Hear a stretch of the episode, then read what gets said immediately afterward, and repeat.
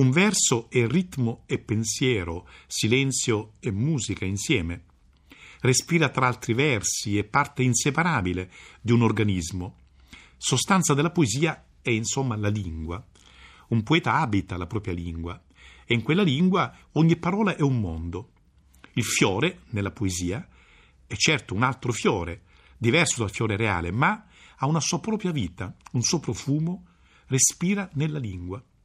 Leggere la poesia è mettersi in ascolto di un suono senso. Suono senso lo direi in una sola parola, di un suono senso che chiama l'immaginazione e la meditazione insieme al massimo di coinvolgimento.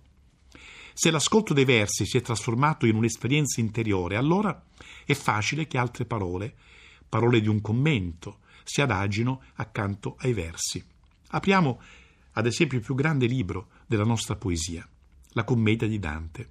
Apriamolo dove inizia il canto ottavo del Purgatorio. Era già l'ora che volge il disio ai naviganti e intenerisce il core. Lo dican detto ai dolci amici addio, e che lo nuovo peregrin d'amore punge se ode squilla di lontano che paia il giorno pianger che si muore. Dante e Virgilio sono nell'antipurgatorio, nella valletta fiorita dove gli spiriti dei principi canteranno tra poco l'inno di compieta, invocando protezione nella notte che sta per venire.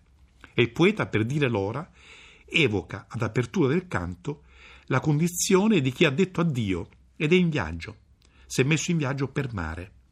Sei versi, in due terzine, per dire l'ora del tramonto, l'ora che porta con sé il ricordo dell'addio. La spina dell'addio si fa più acuta nell'ora del tramonto.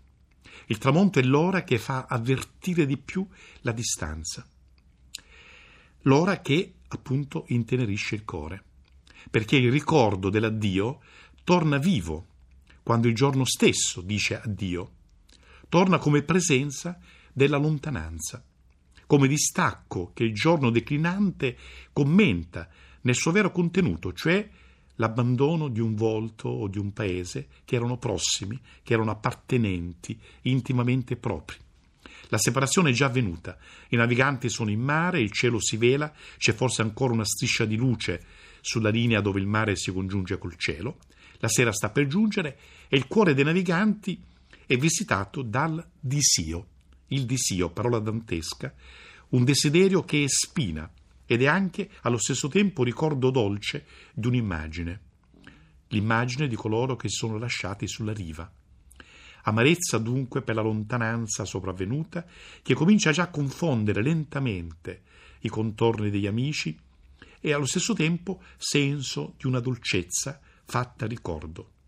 E questa presenza nel ricordo che intenerisce il cuore. Il pellegrino, che vive la prima esperienza di lontananza, avverte in quell'ora del tramonto una puntura d'amore, una puntura che è nostalgia e affezione per la terra abbandonata.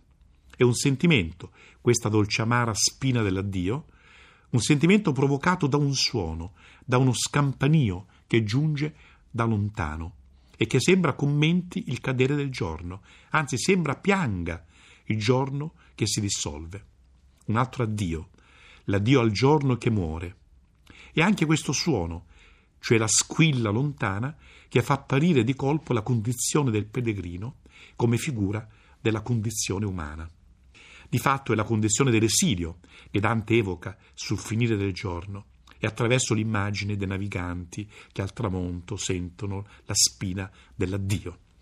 L'inno di compieta è intonato da un'anima che l'ascoltar chiedea con mano. De luci sante sì devotamente le usciò di bocca e con si dolci note che fece me a me uscir di mente. L'ora del tramonto, l'evocazione dell'addio, l'ascolto del canto, della sua dolcezza. Nostalgia e senso dell'essere in cammino sono travolti dalle dolci note. Prima nel canto secondo, mentre Casella cantava la canzone Amor che nella mente mi ragiona, la concentrazione aveva reso Dante e Virgilio dimentichi di tutto. Qui l'ascolto ha effetti ancora più forti, è perdita di sé a sé, caduta nella condizione estatica. La spina dell'addio è mitigata solo da un'altra lingua che sopravviene, una lingua che è musica di un altro mondo, una lingua capace di attivare una condizione estatica che fece me a me uscir di mente. E questo può accadere nella finzione della poesia, nella finzione di un altro viaggio, il viaggio della parola, alla ricerca di un'estrema, impossibile visione. Dante ha collocato il gesto dell'addio e il richiamo dell'esilio in un cerchio concentrico di immagini che in qualche modo ne mitigano l'amarezza. L'ora del tramonto, la partenza per mare, la peregrinazio, il suono della lontananza, la morte del giorno, la voce che canta l'inno e il coro che la segue, e infine l'estasi dell'ascolto. Tutto questo in un ritmo e in una fonesi che mima la dolcezza del sentire. Nessun'altra forma se non la poesia, il suo pensiero fatto musica, poteva dire questa tastiera del sentire.